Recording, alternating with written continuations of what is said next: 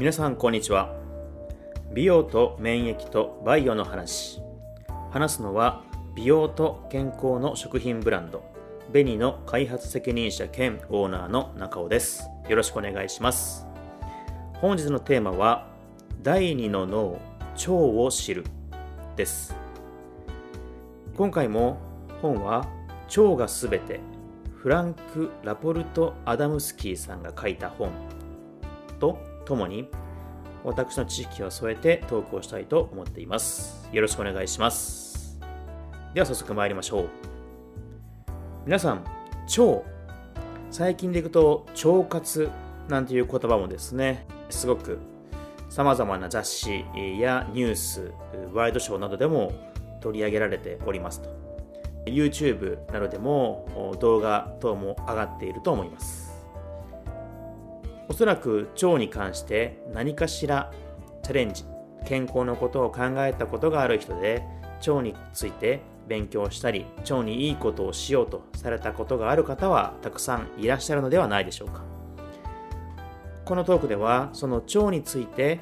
基本的なところを改めて勉強しようというトークになります。実は腸の中にはですね神経細胞があるというふうにこの本は言っています。1億個から2億個の細胞があるということでまあこの個で言われてもですね奥とまで行くとなかなかイメージしづらいかもしれませんがこう言うとまたより凄さを感じるかもしれません。実は腸内にある細菌たちと協力をしてその神経細胞はですね人間の体の免疫システムの約8割80%を担っているということが分かっているそうです。これすごいですよね。免疫システムの80%を腸にいる神経細胞と腸内細菌が担っていると。もうこれだけでなぜ腸が健康にとってまた免疫にとってもですね大事なのかというのがわかるかと思います。話はそれますが今回私たちのですねブランドで実現しているもまさにこの腸の部分も大きくあります。またご興味がある方はですね弊社の商品の便利も見てもらえばと思います。それでは話を戻します。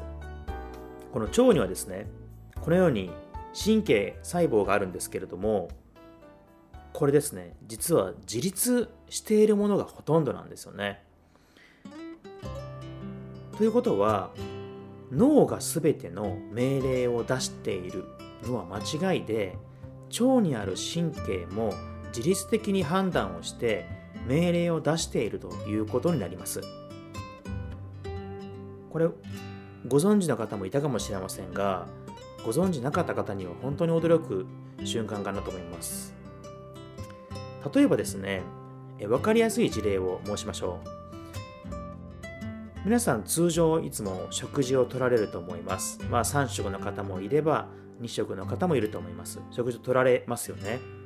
少し思い出してほしいんですけれども食べてですねすぐ排泄されたものもあればされないものもありますよね。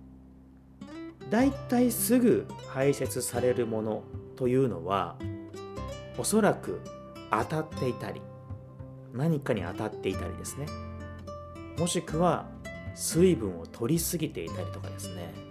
いろいろ原因がその時に分かると思います。要はですねそういうことなんですよ。口に入れて入った時にこれはダメだすぐに出さなければいけないというのを腸が判断して真っ先に出している。これを腸が判断して自律的にやってるんですね。体に悪いものを出すということをやっているわけです。ですので腸の機能がですね低下するといいと悪いという判断を鈍ったりとか逆に悪いものがずっと残ってしまうということにもつながっていくんですね。もうこの時点で、えー、腸を何とかしなければいけないと